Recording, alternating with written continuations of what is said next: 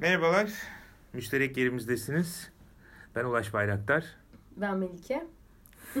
Melike e, kayıttan sonra elimizden geldiğince sesini e, normal insan sesine getirmeye çalışacağız o kadar ama kötü çıkıyor mu ya? Gerçekten mi? Ben duymuyorum ki kendi Evet. sesimi. Ha.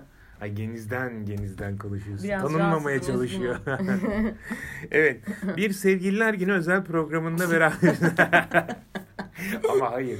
Bak, sen billboardları ben de anlamamıştım da Mersin'deki billboardları gördün mü? Yine Görmedim. sevgililer günümüzü kutlayan belediye başkanı mesajları var. Öyle mi? Ama sanırım e, Ateş İlyas Başsoy elideymiş. Çünkü sevgili Mersin'de Hı. ilinin altı çizilmiş. Sevgi ili Mersin'e de bir Oo, gönderme. Çok yaratıcı. Evet, evet, Çok evet. yaratıcı. Siz de Gerçek- kutluyor musunuz kültürhane olarak böyle şeyleri? Evet, evet, evet. Yarın e, Erdal Dalgıç'la şiir günümüz var. Sevgiden öleceğiz yakın yani. evet, yok e, şaka bir yana. Bugün e, Melike'nin e, sesinin e, defosundan fırsat bilerek benim Evet. ne zamandır sizlerle paylaşmak istediğim bir kitabı konuşmak istiyorum. Aslında bir de özel bölüm hazırlığı içindeyim ama o senin için bile sürpriz olacak. Öyle mi? Evet. 8 Mart mı? 8'e iyi fikir. 8 Mart'ta yetişir mi bilmiyorum ama anneler gününde kesin. Ha. Tamam? Tamam. Yani telefon Peki. tava işliğinde vereceğim inşallah. Ben mi söyleyeyim ne yapacağımızı? Sen anlat istersen çünkü e, benim de aslında senin sohbetini merak ettiğim bir konu var. Uzun zamandır da bahsini geçirmiştik bir kitapla ilgili Hı hı. e, ve Mersin'e dair aslında. E, senin okuduğun ve değerlendirmekte olduğun e, bir hikaye bu. E, ben de sabırsızlıkla bekliyorum. Arada mutlaka soru soracağımdır diye.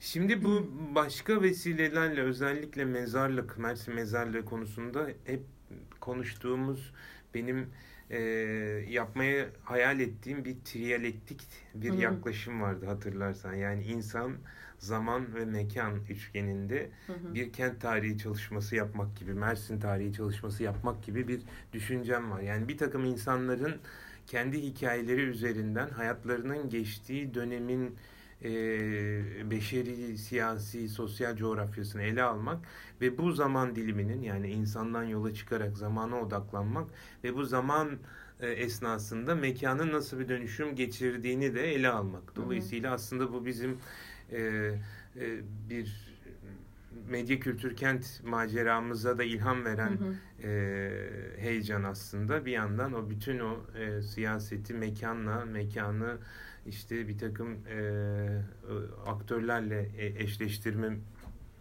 düşüncesi. Ve sen bunu Mersin Mezarlığı'da Da- ortaklaştırıyordun. O, onun onun evet yani onu hala bir, Hı hı. bir, bir denem, birkaç denemem oldu. Henüz daha e, şey yapmadık e, başarıyla hani e, yola çıkamadık Hı hı. ama o düşünce var. E, yapacağız çok yakında. E, onun tam da aslında benim aklımdaki e, bu bu yaklaşımı e, gerçekleştirmiş e, e, kağıda e, satırlara dökmüş bir çalışma var. E, sevgili Ziya Aykın'ın e, hemşerimiz hocamız Ziya Aykın'ın Postacının Son Mektubu adlı e, kitabı.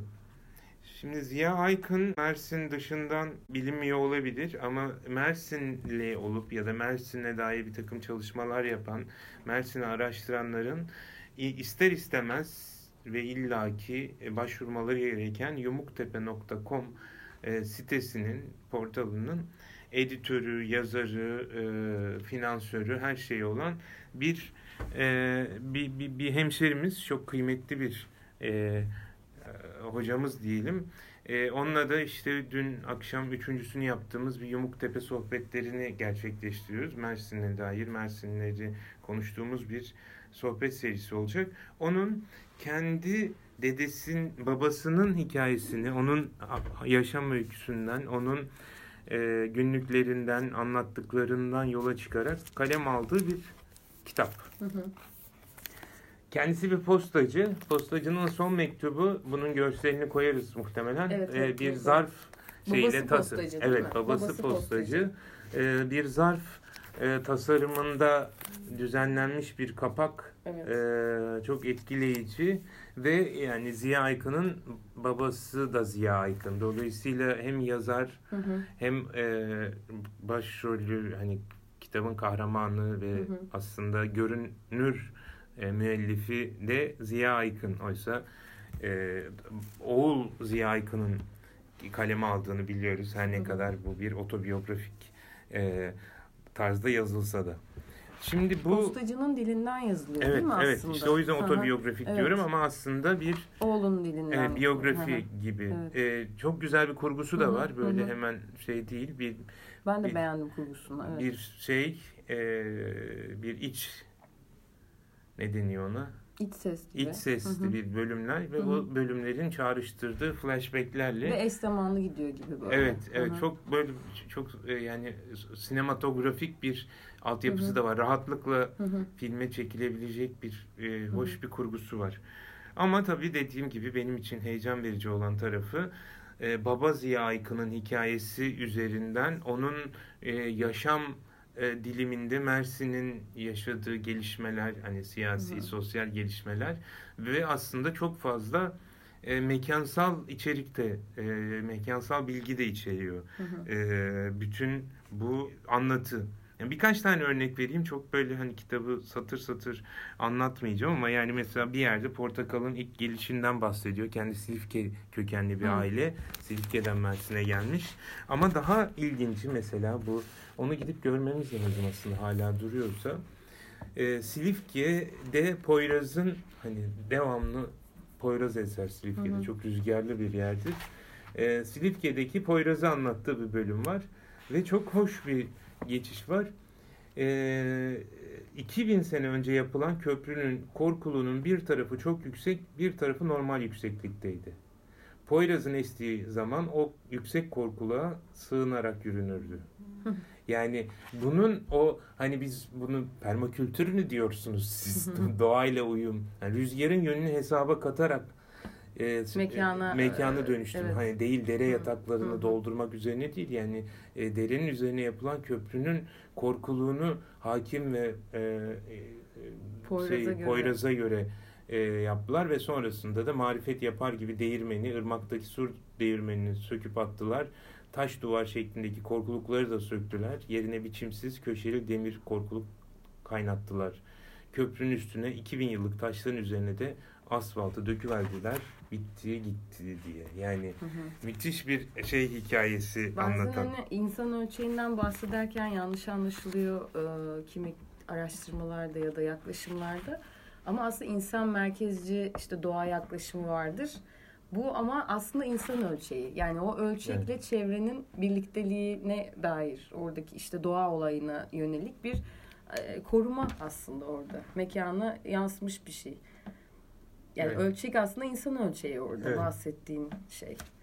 Ama işte orada başka bir ölçek daha böyle Büyük bir ölçek. daha büyük bir ölçek ve daha başka bir yaklaşım giriyor. Evet. Yani bütün o bizim bizim bu çok sık olarak gündeme getirdiğimiz yani e, insanın doğanın bir parçası olmak yerine onun hakime olmaya çaba, çabalamasının aslında beyhude Hı hı. e, ve çok vahim sonuçlarına dair bir şey. Yani o, o, o köprüyü gidip görmemiz lazım ve Poyraz'ın çok sert estiği bir günde o köprüden geçip e, o, o yüksek korkulu yıkanların e, yedi ceddine rahmet okuyam, oku, oku- okuyasımız geliyor.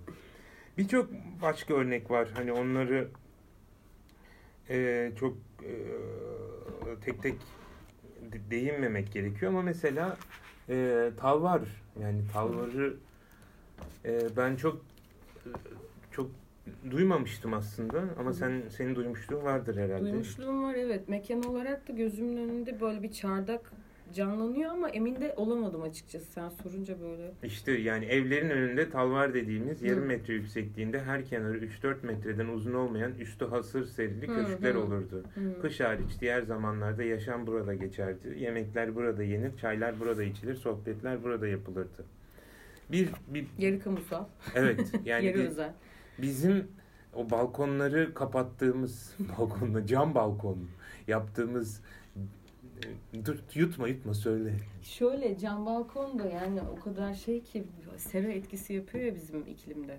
Yani bunun şeyi yok, hmm. etkisi yok. Bu esiyordur, gölgedir Hayır, ben, eminim de tamam. bizim cam balkonlarda Hayır ben şun, şunun için söyledim onu. Yani biz açık alanı eve katmaya, Kapat, kapatmaya tabii, çalışırken e, insanlar o, o yani dış alanda e, püfür püfür ha, sen, bir pardon, alan tamam. yani nasıl eve mantığın... dahil edip evi büyütme evet. balkonu dedim. Ben de hani yine de şey yapıyoruz biz mesela Tarsus'ta kapamadık ama camla bu sefer kapadık.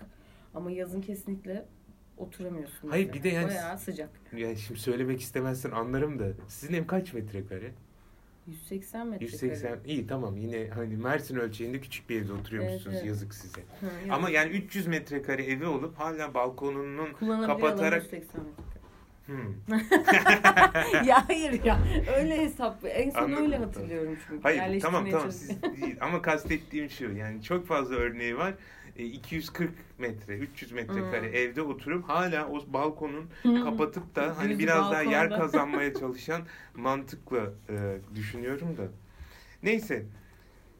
Bu tür yani mekanın kentin me- mekanına dair o mekansal fiziksel özelliklerine dair birçok çok hmm. güzel anekdot var. Bunun haricinde kentin bir bir e, bir e, ne diyelim Neyse. müşterek bir alan olarak Hı. mesela tarifi. Benim çok hoşuma giden bir alan var. Yani Ziya Bey postacı ve e, kenti tabii ki avucunun içi gibi biliyor. Hı hı. Ve mesela itfaiyecilerle bir kapışması var. Hı. Hani itfaiyeciler biz mi sen mi daha iyi biliyorsun? Biz mi daha iyi biliyorsunuz diye bir, bir böyle bir Kenti iddiaya mi? giriyorlar. Evet. Yani ha. sence kim kazanır? Çok iyi ya. Yani itfaiyeciler mi kenti daha iyi bilir yoksa e, postacılar mı? Bunlar bir iddiadan bahsediyor. Ne yapıyor? Sonunda ne oluyor? Sonunda şöyle diyor. Bana göre postacı mesela. E, evet postacılar kazanıyor. Bunu da itiraf eden itfaiye e, çavuşu.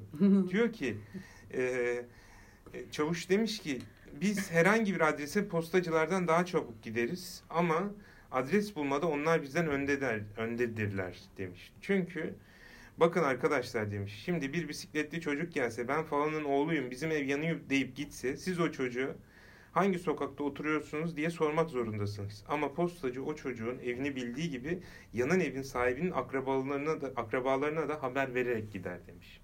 Oo. Yani kentin Evet, evet, kentte e, daha e, kentin o sokaklarına daha hakim itfaiyeci mi olmak istersin? Yoksa e, o kentte yaşayan insanları e, aşinalığı ve ilişkilerini e, onlara aşina olan ve ilişkilerini çok daha iyi bilen bir postacı mı? Evet. Yalnız şu ana kadar ben şeyi fark etmemiştim. Bak o kitabı da gözden şöyle bir geçirdim kabaca ama yani bir postacı gibi bir hmm. mesleğin yani işin, görevin e, yaptığı şeyin kentle ilişkisini şu an biraz idrak ettim. Hani bu kitabın da önemi biraz öyle artıyor aslında. Bu kadar kente dair evet. hikaye biriktirmiş olması ve kişisel ölçekten kentin hikayesini okuyor olmak onun hikayeleriyle. Yani kentin hikayesini oluşturuyor. Onun e, içinden geçtiği o gündelik hayat.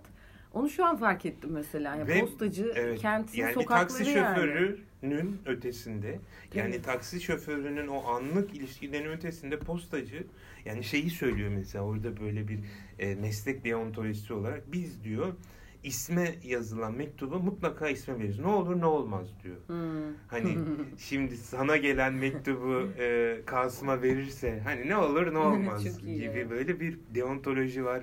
Bir insanların e, sırları var, şunları bunları var. Müthiş bir e, şey. Aynı zamanda yine bu kentin sokaklarıyla olan ilişkisinde çok hakim bir motif olarak yine belki de benim kitabı bu kadar sevmemde bir başka unsur bisiklet. Hı hı. Yani evet. çünkü posta teslimatını bisikletle yapıyor. Hı hı. Ve e, o bisikleti onun için çok e, çok kıymetli. Hatta sadece bisikletten dolayı mesleği seçiyor o kadar yani çok hayran o bisikletliğine. Çok birçok yerde geçiyor e, bisiklet anekdotları ama benim en en sevdiğim yer hani çünkü bana da çok hitap ettiği için hı hı. herhalde. Eee bir, bir noktada şöyle diyor. Hayat bisiklet gibidir. Dengeyi kaybetmemek için hareket halinde olmak gerekir. evet çok ee, uyuyormuş. hareketsiz kalırsam devrileceğimi çok iyi biliyorum der. Tabii bu kente dair metaforlar e, bisikletten ibaret değil sadece. Bir noktada da bir yerde de e, Batırık bizim hayatımızın tarifine benziyor diyor. Şimdi Batırık herhalde başkaları pek bilmiyordur bu Batırık. E, nasıl tarif ederiz? Batırık yani buraya özgü bir şey değil midir? Yani hani sulu şu, kısır. Su evet. Buraya özgü mü ya o? Bilmiyorum ki. Yani evet, neyse. Ege'de de var sanırım. İşte hayatımızın tarifine benziyormuş. Batırık bizim hayatımızın tarifine benziyor. Kimisi çiğ, kimisi pişmiş, kimisi dövülmüş, kimisi ezilmiş, kimisi haşlanmış, kimisi sıkılıp suyu çıkarılmış, acılarla yoğrulmuş, birçok farklı şeyle tatlanmış, her türlü rengi taşıyan, doyulmayan, bitmeyecek sanıldığı anda koca tencerelerin kazanların dibinin görünü verdiği bir nimetler demeti değil mi? Çok iyi. Yalnız tek başınayken yapılmaz, tanıdıklarınla da, tanımadıklarınla da yenmez. Yani bu da başka bir şeye getiriyor belki de. Yani e, bizim yine bir kentin müşterek bir... tarifi evet, yalnız ya. Evet. Çok acayip değil mi? Ama Bak, esas... Batırık müştereğin tarifi yani. Evet. Çok Ama başka bir tabii müştereğin çok daha şey bir tarifi var. Dayanamayıp seninle paylaştığım bir bölümde o. Hı. Hatırlarsan. Hı. O, o neredeydi? Üç, evet. evet. Burası yine müştereklerden hareketle belki de e, tarif yani çok beni beni çok heyecanlandıran bir bir bir bir, bir, e, bir kısımda bu. E, bir açık hava sinemasından bahsediyor ve o sinemaya gelenlerin hissiyatı birazcık bu Aylak Adam'ın Aylak Adam'da öyle bir sinema e, e, sinema bölümü vardır. Sinemadaki an ve sinemadan çıktıktan sonraki hissiyat. Orada işte aynı tercihi yapmış yüzlerce kişiyle beraber yüzünü bir beyaz duvara dönüyor. Hep beraber çekirdek yiyip hep beraber gazoz içiyorsun. Sonra aynı şeye gülüyor, aynı şeyden heyecanlanıyorsun. Oradaki yüzlerce insanla 4 saat sadece mekanı değil, hayatı ve hayalleri paylaşıyorsun. Selamlaşıyor, iyi akşamlar diyorsun. Önce içinden bana bakın ben de buradayım diyor. Sonra dışından aa sen de mi buradasın diyorsun. Herkes birbirine gülümserken evet diyor. Tam olarak kanaat getiriyorsun. İşte ben bu cemiyettenim. Evet. Yani bu bizim biraz kültürhanenin de e, ruhuna e, özetleyen, ruhuna e, benzeyen ama aynı zamanda bizim bütün o müşterekler tartışmamızı da çok güzel e, e, tekabül eden bir yaklaşım. Yani ben işte ben bu cemiyettenim. Çünkü aynı şeyle heyecanlanıyorum. Hı hı. Aynı şey hissiyatı hissediyorum. Aynı gazozu içiyorum. Aynı çekirdeği çitliyorum gibi. Ve işte bir bir bir çok bunu buna dair hani e, birçok hikaye var. Bunun yani bir işte mekan insan paylaştığın hikayeler yine mesela bir böyle bir sürü insanların ismi de geçiyor. Bir Girit göçmeninin hikayesi var ki yani şimdi burada o bölümü Hı-hı. okuyup da çünkü da, en çok ağlayıp. bence e, kitabın en etkileyici evet. benim en çok etkilendiğim yerlerinden biriydi. O kısmı hani e, burada burada harcayarak e, heyecanını kaçırmak istemem. Yani kitabı elinize aldığınızda 102. sayfadaki 102 103 bir Girit göçmeninin e, e, hikayesini anlattığı bir kısmı e, belki de yani onu almanız, onu okumanız kitabı sevmeniz için yetecektir. Ama devamını da okursanız e, pişman olmazsınız. E, bu bir, bir yine böyle insanlardan bahsediyorduk ya hani kentteki o hemşeriler işte ben bu cemiyettenim bir maç yani çok öyle bir e, futbol tutkunu değil ama bir maça gidiyor ve o maçta e, gözü e, hakeme takılıyor. Hakeme küfrediyorlar falan haliyle. Ve bir bakıyor bu arada bir de ne göreyim? Bizim mahalleden gümrük muhafaza memuru Yaşar Bey ağzında bir düdükle sahada koşmaya başladı. Meğer amigoymuş, lakabı da Pırpır Yaşar'mış.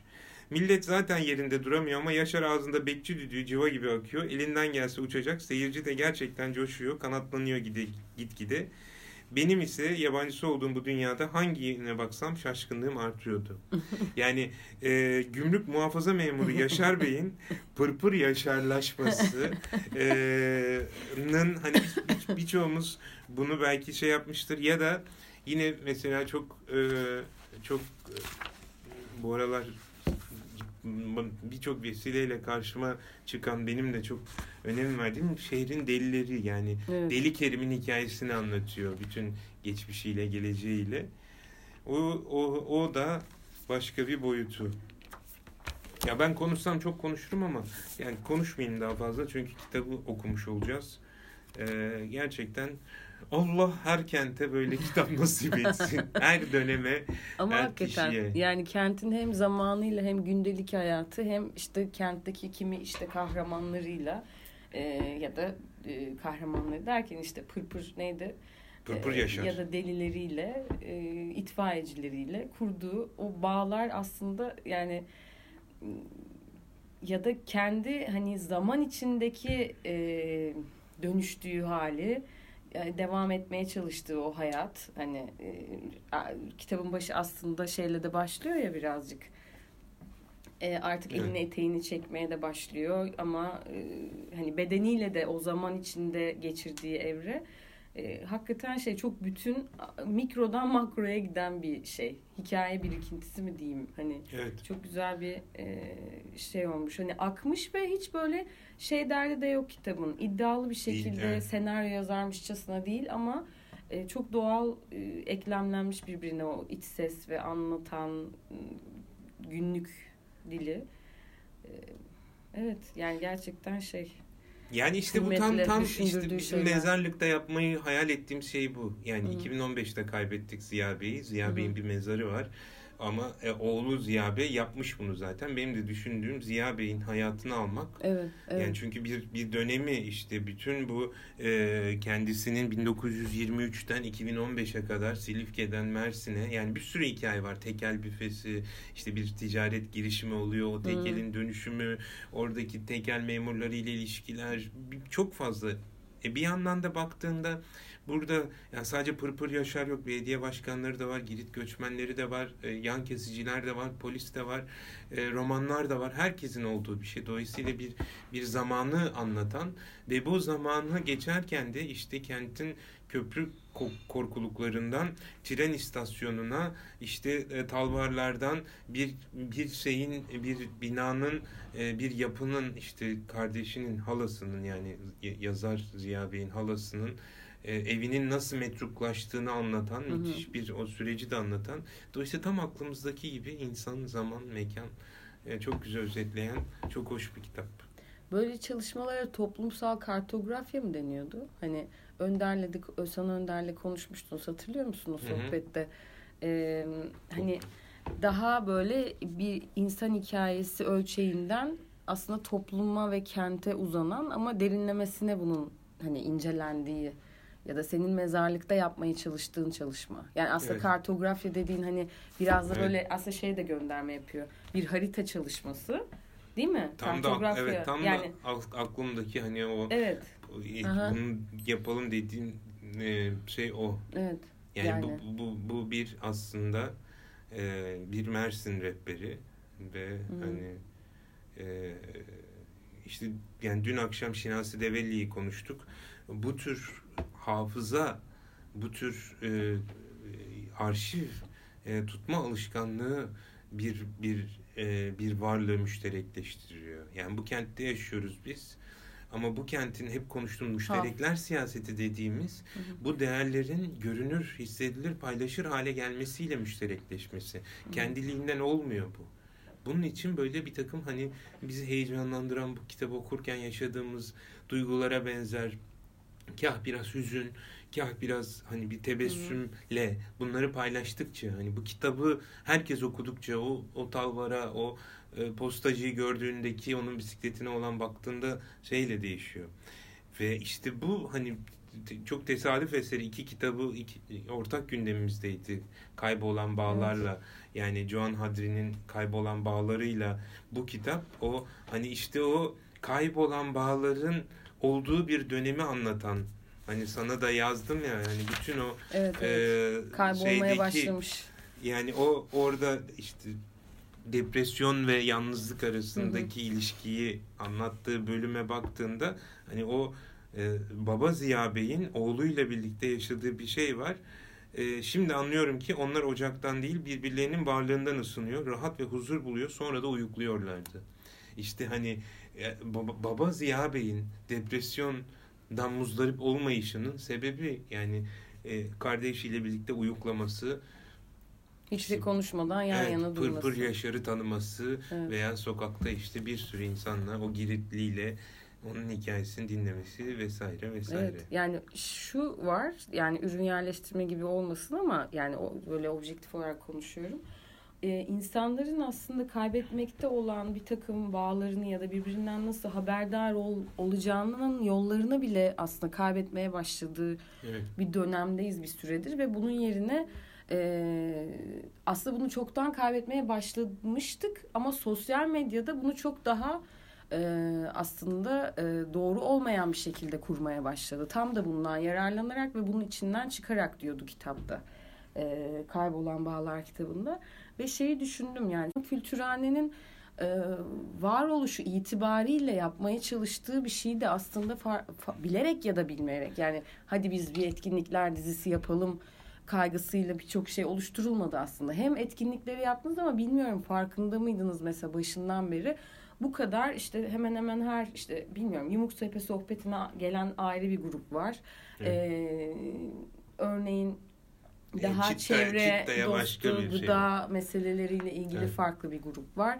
Ee, o şeyler konseptler değiştikçe bir araya gelip o bağları yeniden e, kuran birbirine yeniden ağlar atan kişiler ve gruplar bir araya geliyor ve bakıyorsun aslında bazıları çok yalnız insanlar, bazıları bir aile, bazıları daha genç ama aslında yeterince sosyal fakat anlaşılır ve paylaşabilir meselelerde ortak kendine bulamamış belki kimi insanlar.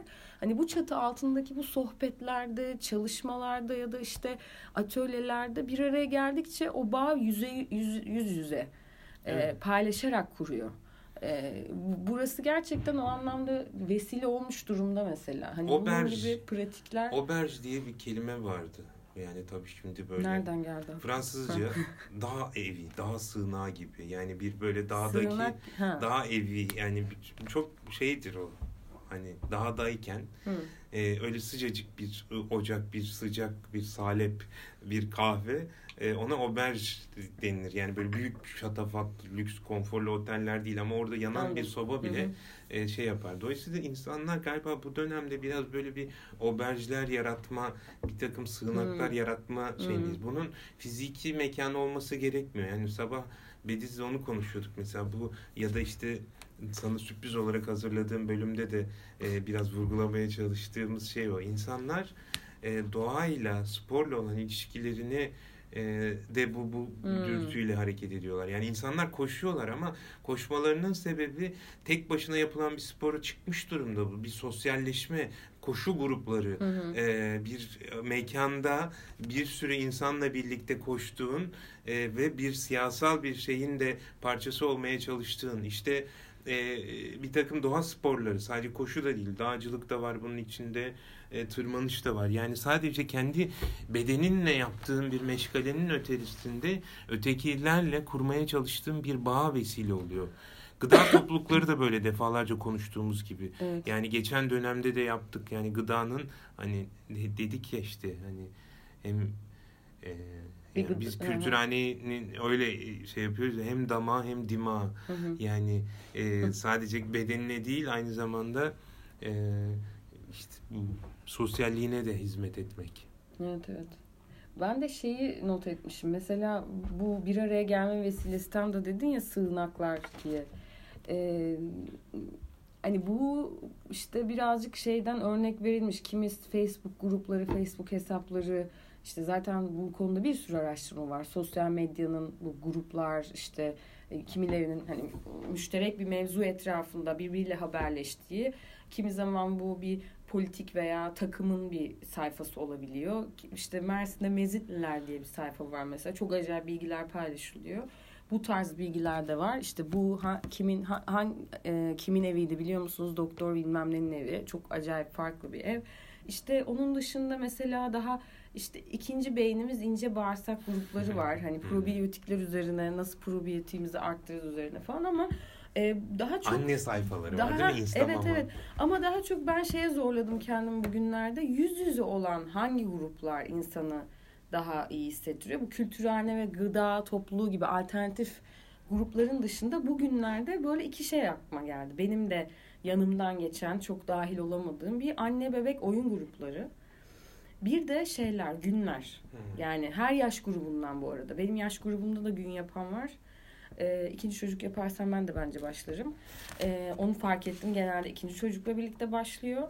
Ee, yaşlı gruplar var. Geçen hafta anneannem gününe kimse gelmedi. Kahroldum. Ondan sonra biz Yekin'le gittik poğaça yedik. Çünkü yalnızlaşmaya başladı. Kendi yaş grubunda insanlar olmamaya başladı ve bu çok moral bozucu bir şey onun için ve zaten en son kendi yaş grubunun çocukları geliyordu. Onlar da işte kim hasta olmuş kim bir şey ve gerçekten insanları bağlantıda tutan bir şey bu. Oyun grup, konken grupları. Oyun grupları yanımdan geçen olmadığı için işte iki örneği Ha. öyle verdim. Anne ben çocuk niye onu oyun... örneği verdim acaba? Bak anne çocuk oyun grupları da çok farklı iki şeye e, gösteriyor. Bir küçülen ailelerdeki annelerin yalnızlığı. Hmm. Kalabalık ailede ben kız kuzenlerimle büyüdüm. Anneanneme babaanneme bırakıldığımda da hep birlikteydik. Al sana oyun grubu.